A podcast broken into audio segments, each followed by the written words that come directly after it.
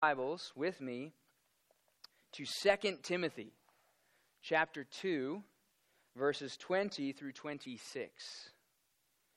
2 Timothy chapter 2 verses 20 through 26. And I'm going to read aloud while you follow along in your Bibles.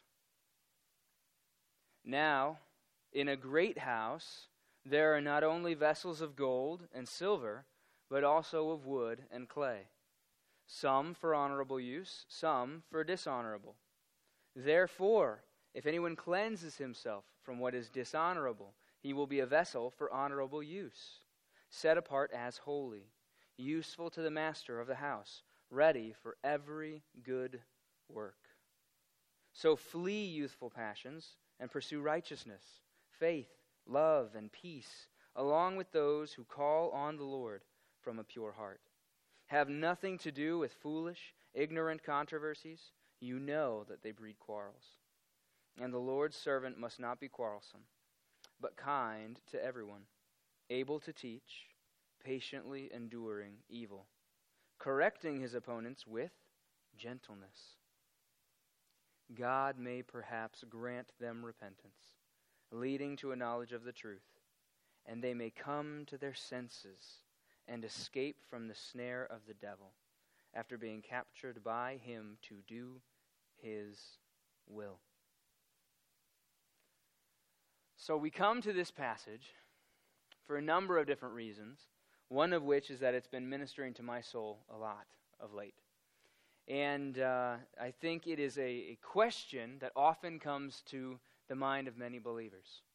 As Doug had said earlier, we are in a dark and fallen world. And often I found myself and those around me, those that I love and those that I seek to counsel, they come and they ask, What do I do in this situation? And so I want to open up before us this text where Paul seeks to answer a question that I think is imperative for us to understand. Now, we jump in in the middle of a context. This doesn't come from nowhere, but rather, this is in the middle of Paul's second letter to Timothy. Now, Timothy at this point has been a pastor in the church of Ephesus. He's working in the church of the Ephesians.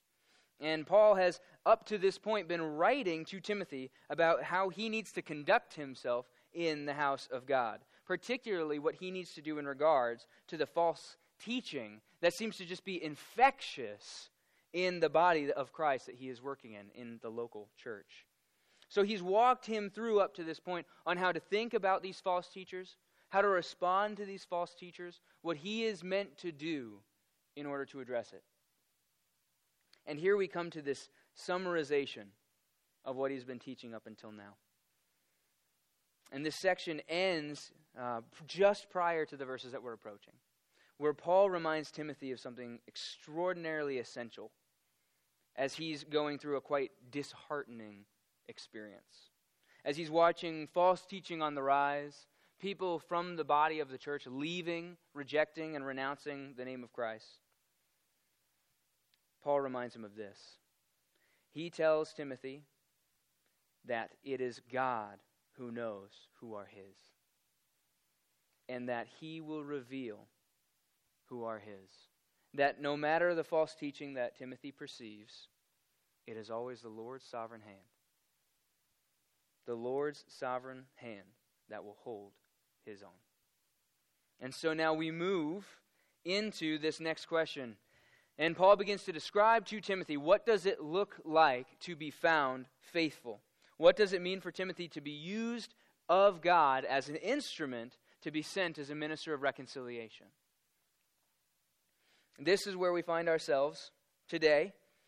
And as we admit, there are many things around us that are quite similar to Timothy's uh, situation. Let's say a coworker is believing and spouting heresies while claiming to be a believer. A child or a family member claims to be a believer and yet has no desire for, reflection of, nor fruit of the Lord's work in their heart. A group of our Christian fellowship speaks of Christ out of one side of their mouth and yet are a brood of gossiping slanderers or wicked busybodies when they gather together. Have you ever wondered what it looks like? What must I do to be found as a faithful witness among the lost and my enemies. What does it look like in the context of parenting, in employment, in citizenship, in friendships, and in marriage? This is what Paul says. Verse 20 Now in a great house there are not only vessels of gold and silver, but also of wood and clay, some for honorable use, some for dishonorable. So Paul tells us very clearly that as long as we're in a broken world, even the church will experience this brokenness. There will be people within the local body, he says, who are honorable, who are sound, faithful teachers used greatly of God. And there will be those who are dishonorable. He uses the imagery of a house filled with varying vessels. Think like dishes or containers. And in God's house, the church, there are going to be both beautiful dishes, refined, valuable vessels that are useful to God. And then in the same house, there will be vessels that are nearly worthless. So, without their permission, I'm going to use Carmen and Dustin. There are Carmen and Dustin in my home. We're going to eat a lovely soup that my wife has been making. It smells delicious. Dustin brings these fresh, homemade, still hot, like with yeast and everything kind of rolls. Everything smells delicious and looks delicious, and my wife looks at me. And she says, Oh, honey, could you grab a serving dish for the salad that I've prepared? I say, I would love to. I'd be happy to. So I turn and I walk over and I grab our garbage can. And I unclip it and I pull out the half full dripping bag and I set it down. I kind of scratch off the crusty old food that's still hanging onto the side as it drops into this dirty refuse bucket. And I take my wife's fancy salad that she has prepared and I pour it in to the trash can and set it atop our table. Yes or no? No. Why are you able to say no way? Because in a house there are vessels for use. And there are vessels that, in order to bring out in front of guests, in order to actually seek to serve someone with, it would be obscene. And this is exactly Paul's point. He says to Timothy, they're going to be in God's house, the local church. There will be some who are extraordinarily use, useful, and some who have, in essence, made themselves worthless. They will have bowed to or even be proclaiming false teaching. In verses 18 and 19, this is actually a point he very well makes. And so Paul writes in the sense that Peter does in 2 Peter 1 when he describes that one must what one must do if they desire to actually be found useful to the Lord, a vessel of honor. And so we need to ask, what does that look like? We would assume that anyone in Christ, our desire would be to be useful. We have been made new. We have been bought by the blood of Christ. We have been forgiven our sin and debt. Our life is now purchased by the precious blood of Christ, made perfect and holy in His sight. Now my life is not my own. So, what does it look like when it doesn't seem like God is going to get glory in a situation? What must I do? Well, Paul tells us and he starts by saying this. Verse 21 Therefore, if anyone cleanses himself from what is dishonorable, he will be a vessel for honorable use, set apart as holy, useful to the master of the house, ready for every good work. Now it's important to wonder what is he referring to? What does he mean in order to cleanse ourselves from what is dishonorable? What is Timothy to do? This is referring to the vessels of dishonor that were mentioned just in the previous verse. Those who wish to be found and useful to the master are to separate themselves from what is dishonorable.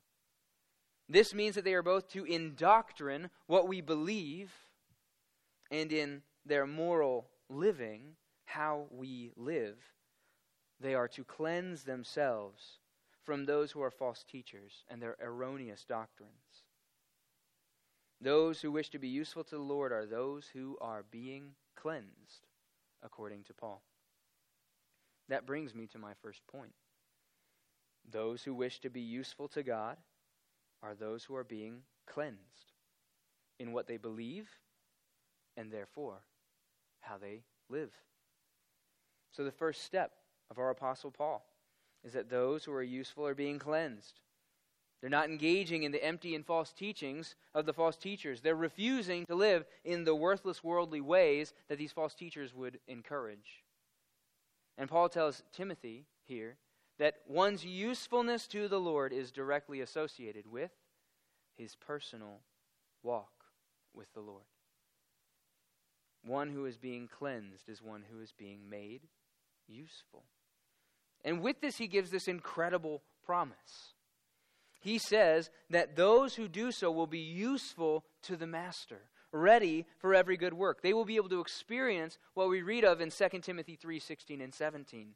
That by the word of God we can be equipped, ready for every good work. They will be able to walk out their purpose in life, which we read in Ephesians 2:10 is that we were created for Christ Jesus for good works, which God prepared beforehand that we should walk in them. Well, that sounds all nice and well, Paul.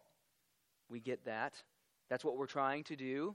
That's sur- surely what Timothy is trying to do as a, a faithful young preacher amongst the, the craziness at Ephesus. And so Paul does something that I love about the epistles is he gets specific. He gets very specific about what this looks like practically. What does it look like to love and follow the Lord? To actually seek to cleanse oneself from the false teaching that he's writing directly against. And so Paul continues on into verse 22. And he says this So flee so flee youthful passions and pursue righteousness, faith, love, and peace, along with those who call on the Lord from a pure heart. Point two those who wish to be useful to God are those who are being cleansed. How is this done? By fleeing from sin and pursuing the Lord. What does it look like to cleanse himself? as Timothy, from moral and doctrinal false teaching. He is to flee and pursue. With this description of flee and pursue, Paul actually gives us a very common biblical teaching that following Christ is not merely an avoidance of what is bad. Rather, we are to avoid that which is evil by running after, pursuing that which is righteous, lovely, good, beautiful. In the New Testament, we see this principle called the put off and put on process. We read of it in Ephesians 4 22 through 24, Colossians 3 9. You see, one cannot flee without pursuing something in its stead. For we're even told that in order to overcome evil, one must overcome it with good. With every flight, there is a pursuit. And this is what Paul directs Timothy toward. It is only by finding a greater and more beautiful love that a heart is able to begin rejecting its false gods. Now, this is not bootstrap theology, as I like to call it, meaning that we're just to pull ourselves up by our bootstraps and merely do better. Nowhere in Paul's mind is that what he's calling for us to do, and we can tell that because three out of the four virtues that he lists are, in fact, fruits of the Spirit, found in Galatians 5, verses 22 through 23. He's not calling Timothy to do anything alone. Rather, he is calling him to do what the Spirit of God is already at work in doing in him. It's rather clear by what Paul says in Philippians 2 12 through 13 that the believer is to work out our own salvation with fear and trembling. For it is God who works in you, both to work and will according to his good pleasure. So Paul is not merely telling him to toughen up. Rather, he tells him by the power of the Holy Spirit, as he has been made new, flee and pursue. This is quite an urgent tone to it. One commentator says it like this Paul uses the word from which we get fugitive. It is here a present imperative of a command indicating that fleeing is not optional, but is to be persistent and constant. It has the sense and would be used of what would be said of one running for their life. It would be used to describe the fleeing of prey. This is the type of fleeing that would be done by a hunted animal. It's not merely a hard run, but it's the very sprint for one's life from the teeth of a pursuing lion. This should not surprise us, should it? Since we have already been instructed and warned that there is indeed a roaring lion. 1 Peter 5 8 says, Be sober minded, be watchful. Your adversary, the devil, prowls around like a roaring lion, seeking someone to devour. Indeed, we're even warned that there are ravenous wolves that would be raised up amongst us in Acts 20, verse 29. Those who are in Christ are indeed a people who, by their very nature, are hunted. We see in Revelation 12, 13 through 17, that we have been a people hunted by Satan himself since the ascension of Christ and the establishment of the church. Side note, I wonder how often and in what ways my daily walk would look different if I would only cease living as if I were a king in a safe haven, rather realize myself to be a rabbit in the den of hyenas. What would my walk with the Lord differ from today? Yet, here it's not Satan that Paul is calling Timothy to flee from.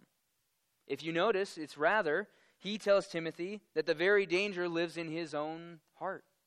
He says, Flee from youthful passions. Run as if you are being hunted by them, for they dwell within your midst. These we know come from nowhere but our own hearts, as we see in James chapter 1 verses 14 through 15, where James says, "But each person is tempted when he's lured and enticed by his own desire. Then desire when it is conceived gives birth to sin, and sin when it is fully grown brings forth death." That word desire is the same word Paul uses here in 2 Timothy. He is to flee from his own youthful passions. So, what does Paul mean by youthful passions? Well, we often use this verse in the context of sexual immorality, and contextually, it's really not focused on sexuality at all. Um, in a broad sense, it could include such desires as sexual immorality, but that does not seem to be its main focus.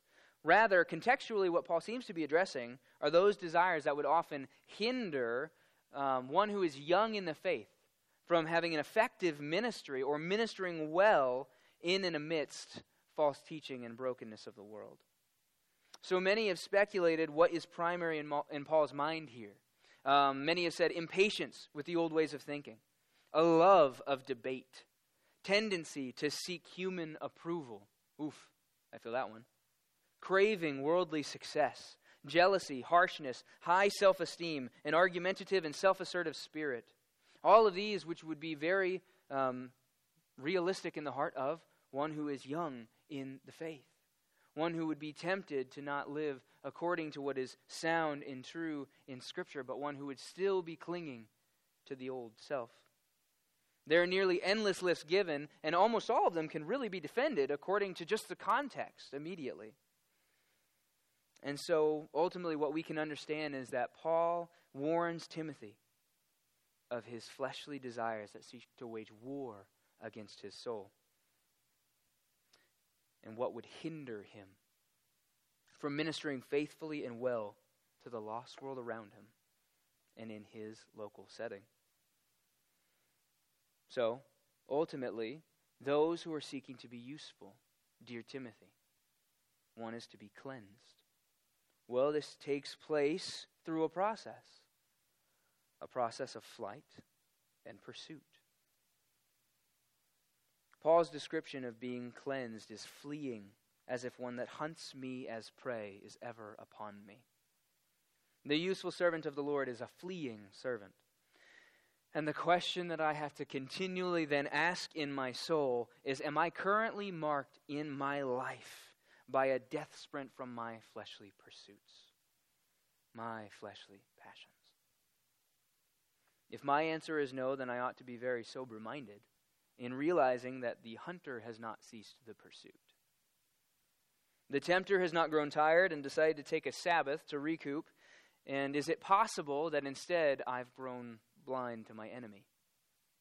Has my sin been as a tick, silently and undetectably feasting itself upon my soul? Have I called kitten what the Lord has called roaring lion. A brief comment. As I'm preparing for a sermon, I find it necessary to first rake the passage that I'm going to preach over and over in my own soul. And I like to interrogate myself with whether I am not or am living according to what the Lord is saying in the passage that I'm going to bring and present. The more than, uh, more than I would like to admit, I find it's very common that that passage is absolutely what the Lord is needing to rebuke me first. And what I find more often than I would like to admit is that my soul it tends to live according to the obedience and the faithfulness of the past rather than my present state. I think to myself, surely I can't be that bad. Surely I am living rightly enough, right? For I have repented. I've fled from sin. I have at one time had such intense, passionate hatred according to the flesh that wages war within me. Surely I can't be that bad. To which every time I get up, I swear it's like living it afresh. I'm reminded that my soul, in my soul, that this word is flee, and it is not a past tense word. It is a word that is past tense, present, and future. It means flee and flee and flee. And both flee and pursue are given in the command form, meaning that Paul has no intent of making this optional for young Timothy. I admit I struggle and I continually have to live in repentance of this because in Job 38:11 the Lord God tells the waves of the ocean you can come thus far and no farther and they obey. In Matthew 8:27, we're told that the ferocious waters and deadly winds will rise and fall in obedience to the word of God. And though the earth's waters are so vast in size that I could never lay eyes on all of them in a lifetime, though the earth's waters could crush me in the turn of a wave, though they have rolled endlessly on the earth from the beginning and will until the end, I believe often that I am above them. For they hear the word of the Lord and rush to obey and I stand back and think, surely this can't be speaking to me. I encourage you, if you wish to be a vessel prepared for every good work, don't think of yourself according to your faithfulness and love of the Lord of the past. Consider this day your current walk with the Lord. Is it one of fleeing of youthful passions and pursuing what the Lord calls you to? Live in the mercy and grace, O believer, of repenting daily before the Lord. And experience afresh the gospel that has never ceased to be true. So, what's the servant of the Lord to flee toward? What are we to pursue? Well, where lies the safe haven for the prey? It is here, Timothy. Pursue righteousness, pursue faith, love, and peace. By this, Paul means a genuine Christian life is running after one, a life of obedience to the Lord, righteousness, a genuine relationship with God by the grace of Christ Jesus. Can I ever be pleasing to the Lord in my flesh? No. I stand on the sole basis of Christ and his righteousness. And now I'm called to live by faith in him. A life of continual dying to self in self sacrificing service to others, love, and a constant pursuit of peacemaking within the house of God and amidst the broken world to which we are sent as reconcilers. Those who cry out, be reconciled to God. Peace, Timothy, pursue peace. We see a similar understanding of the life of a believer in Psalm 119, verse 9, that says, How can a young man keep his way pure? Meaning one directed, focused upon one. How can a young man keep his way pure? By guarding it according to your word. This is a life oriented around, defined by, and submitted to according, one, according to one and one thing only. And that would be the word of God. This simply is a description of what loving the Lord with your whole heart is beholding Him in His Word and bending all of myself in loving submission to Him. But that's not all. Paul goes on. Because not only is one to cleanse himself or herself from fleeing from youthful passions, and this is meant to be done by pursuing a genuine and, and uh, faithful walk with Him, but there's a manner in which it ought to be done. Along with those who call upon the Lord from a pure heart. The life of one who is a useful vessel is a life lived in the light with others who are dependent and in pursuit of the master of the house. Why is this so? Well, I think Solomon, the wisest man to live, save for Christ himself, has given us a clue. We read in Proverbs 18:1, "Whoever isolates himself seeks his own desire. He breaks out against all sound judgment." Oh, we're not meant to be alone. We're not meant to be without the body. See Hebrews 3:13 where we read, "But exhort one another every day as long as it is called today, that none of you may be hardened by the deceitfulness of sin." As Pastor Jeff stated very eloquently last week, we cannot say we love Christ and hate the church. That's not a biblical category. There's no room in God's understanding, meaning the Bible, of a Christian that is not actively and intentionally invested in, ministering in, and being ministered to by the local church. One who is useful to the Lord is one who is a member of the body. It is as an arm cut from the body will cease to move, and a log kicked from the flames will burn not much longer. So what?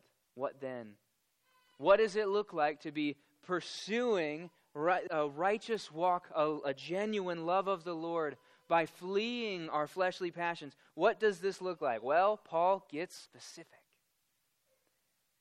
As the epistles beautifully do, he writes, have nothing to do with foolish, ignorant controversies. You know that they breed quarrels.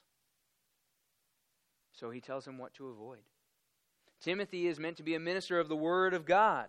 Thus, he cannot be caught up in the worldly debates of his age. What does Paul mean by this? Well, he's number one, not talking about the fact that we do not need to make important distinctions and clarifications about the Word of God. In fact, this is actually the very, one of the very things he's sent to do, as we will see in verse 25. Timothy is meant to correct incorrect teaching. It's not as though he's not supposed to fight for sound doctrine. No, I think what we actually get a good taste of what Paul's after here is in 1 Timothy chapter 1 verses 3 through 4.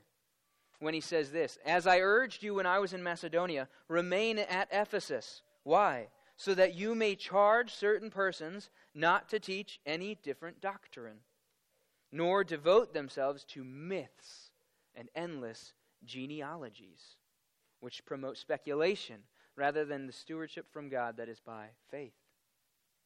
So Paul is not telling Timothy that he just needs to get along with everyone, that it doesn't really matter what anyone teaches because we all need to just seek to be on common ground. That's not what he says. It's not just saying that we need to agree with anyone who says the name Jesus when they're talking about spiritual things. Paul is telling Timothy not to fight about other words, non biblical words, endless genealogies and myths. He says, Timothy, don't be enticed into debating these worldly ph- philosophies and teachings. Timothy, the arguments about the government are not worth pursuing. The proposals of the ancient psychologies about the enticing extra biblical speculations of his time. Paul is saying, You're not there for that. You're a minister of the Word. So, what is Timothy to do? He is meant to focus on defending the Word. Verse 24, Paul goes on. The Lord's servant must not be quarrelsome, but kind to everyone, able to teach, patiently enduring evil, correcting his opponents with gentleness. He is indeed the Lord's servant, and Paul seeks to remind him of that. Paul says, Oh, forget not, dear Timothy, of whom you are a slave to Forget not, dear Timothy, that you do not own you. For prior to God's grace, I was owned by the power of the prince of the air, and now I have been bought with a price. I have been redeemed from the power of sin and death, and I have been made a slave of righteousness, freed from slavery to sin. Here, Paul tells Timothy he is not a pastor for himself. No husband is a husband for his wife. A child is not a child for their parents. A worker is not a worker for their boss. A mother is not a mother for her children. And all and every servant of Christ, in whatever role they may find themselves, they live in that role, not for themselves nor any other living being, but they are in that role to serve the Lord God Himself. I do not answer to my wife in how I am a husband, I answer to my God Remember who you are, Timothy. Who you belong to. Colossians 3 22 through 24 says it this way Whatever you do, work heartily as for the Lord and not for men, knowing that from the Lord you will receive the inheritance as your reward. You are serving the Lord Christ. A poet once said it this way My heart, my all, my life, my soul, my wants, my role all now is His. The one become my all in all. All of me, all of you, Timothy, remember who you belong to. So, how does one serve the Lord in the role that they find themselves in? Paul here gives us six marks. Six marks of the faithful servant of the Lord. The servant who, being cleansed, through being a fugitive of his sin in constant flight. The servant that pursues the safe haven of genuine and a pure walk with the Lord. That servant, that servant is a useful Lord, uh, is a useful vessel to his Lord. This brings us to point three. Those who wish to be useful to God by fleeing from sin and pursuing Him will begin to bear six marks of a faithful servant. Mark number one must not be quarrelsome. A useful servant is not one whose desire and love is being right, reveling on proving my knowledge or my ability to argue. The being pugnacious, meaning arrogant and angry, and arrogantly spouting my own opinion with no shred of humility. This desire is the antithesis, the opposite of the heart of the servant that we will see in just one more verse.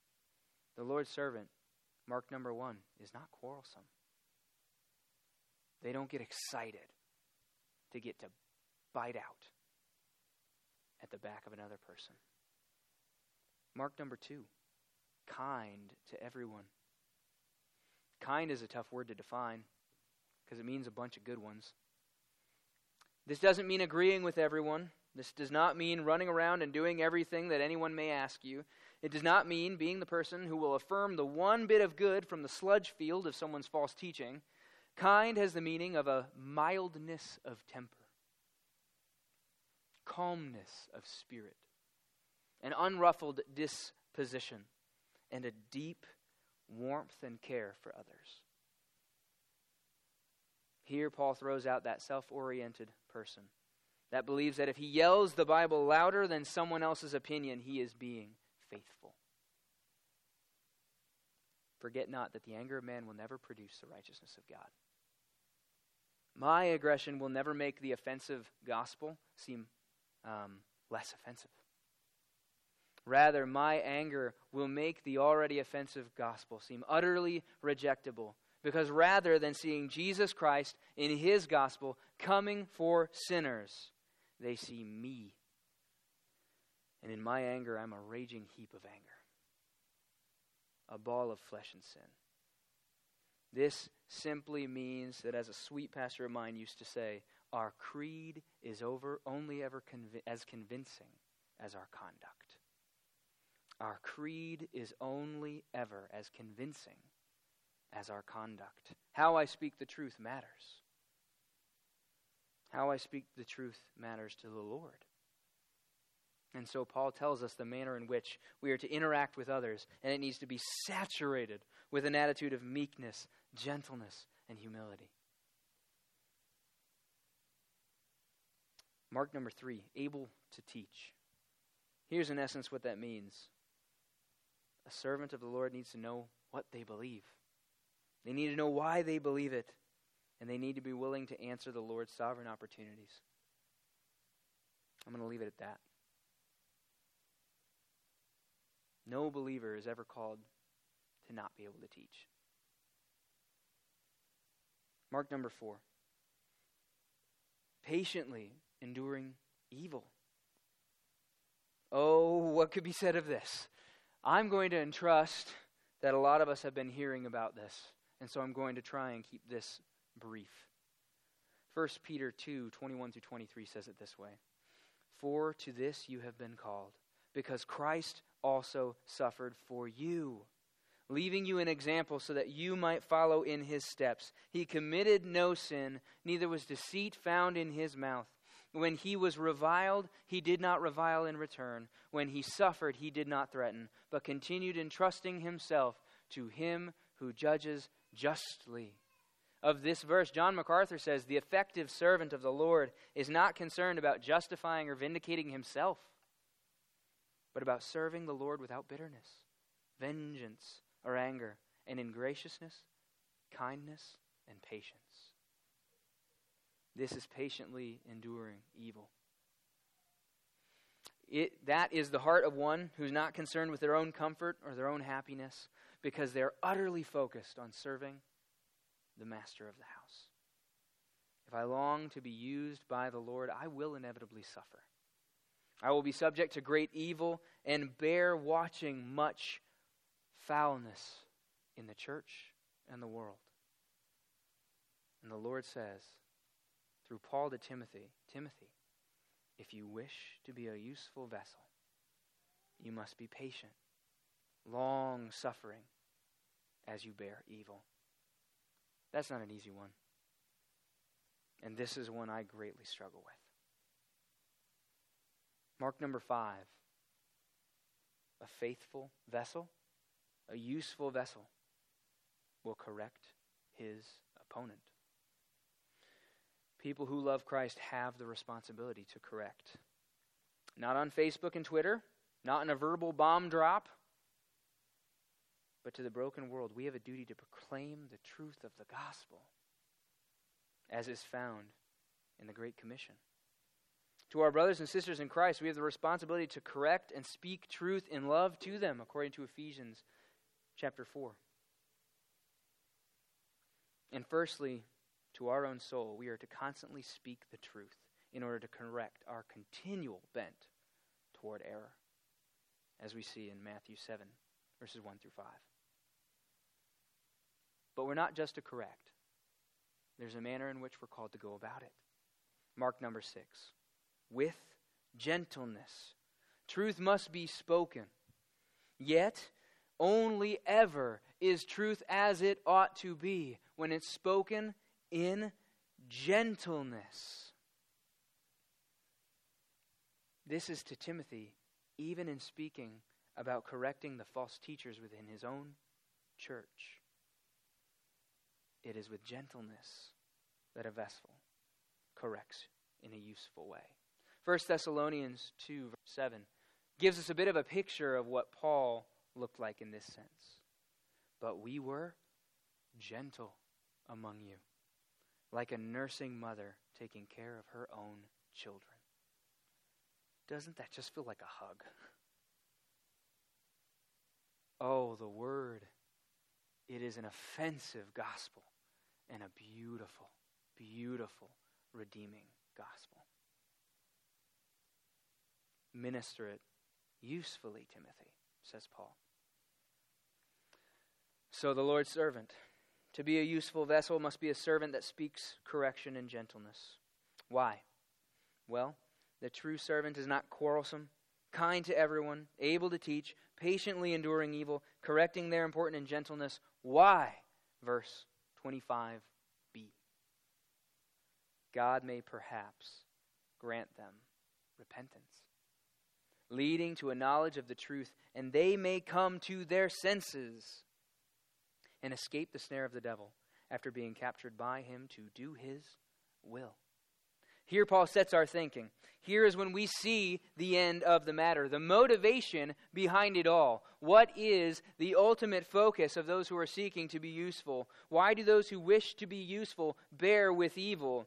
Because those who have been saved by the grace of God are filled up and poured out in the grace of God to fellow sinners.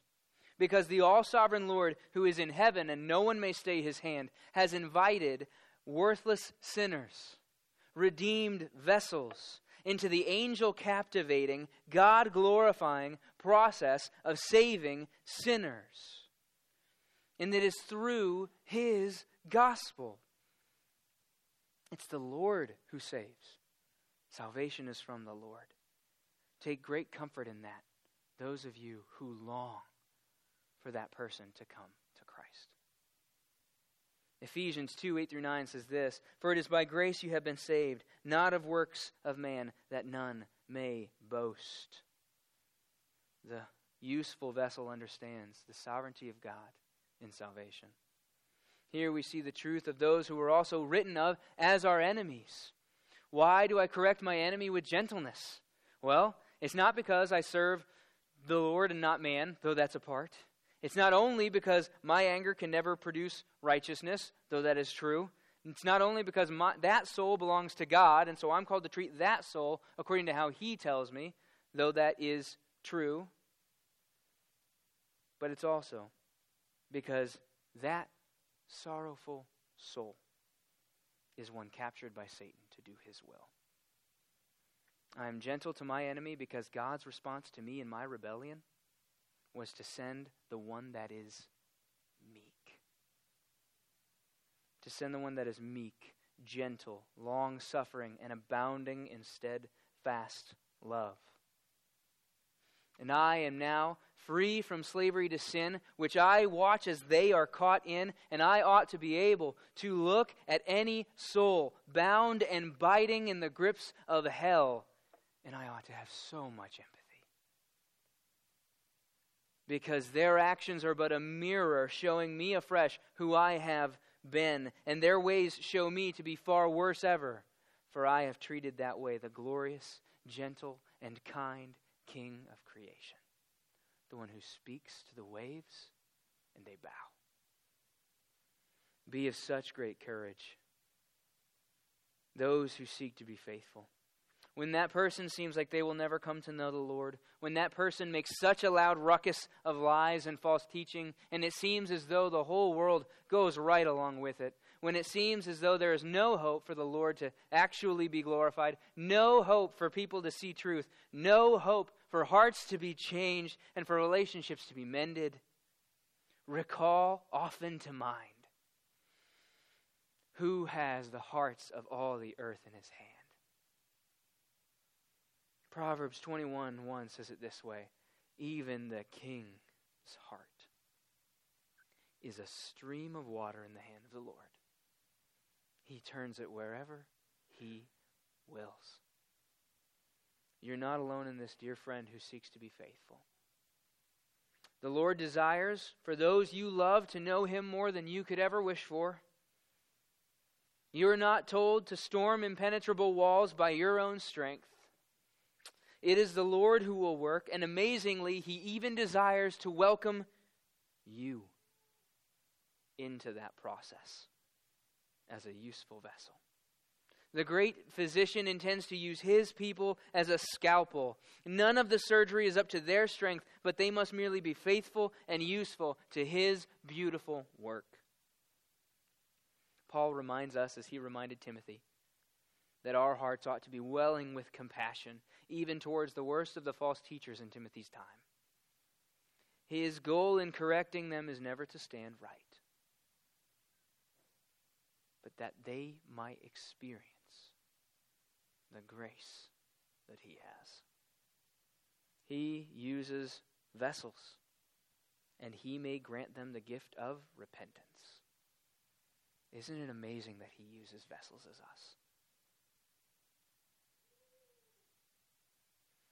Those that are seeking to be useful vessels ought to flee youthful passions, pursuing a genuine walk with Him according to His word. What are you to do at work? What are you to do in your home? With your spouse? With your children? With your friends? With your government? With your enemy? With your parents? And on and on and on the list goes.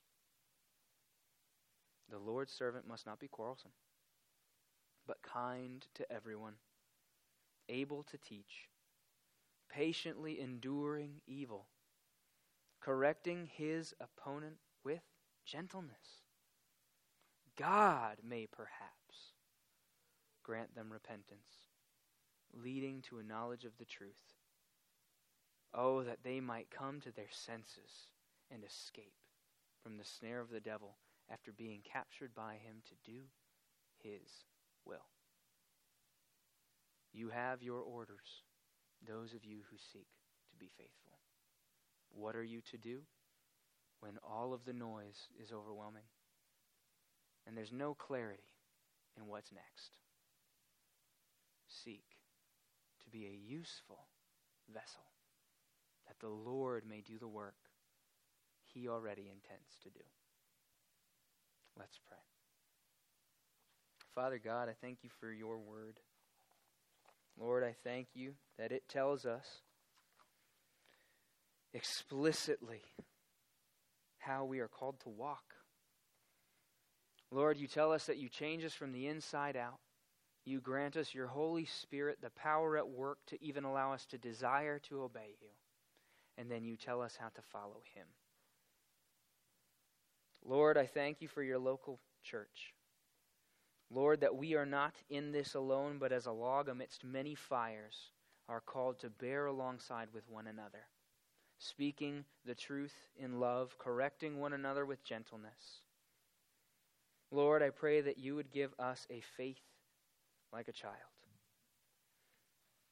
Not meaning we don't un- need to understand, that we don't need to know your word, but the faith of a child as a daughter will sit upon her father's shoulders, beholding the glorious stars above, and believe every word he says as he describes their vast and bright reality.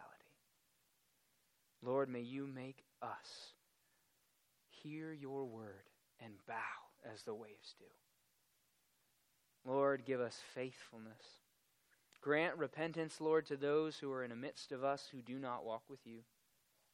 Lord, we pray that your word would cut as a beautiful and healing scalpel to those who are not in Christ and to those who are in Christ and yet wish to walk in rebellion. Lord, might you redeem your useful vessels and make us all ministers of reconciliation to the lost and broken and needy world about us. And may we do it by every step of walking in step with your Spirit that is already at work within us and in those you call to yourself. We pray these things in Jesus' name. Amen.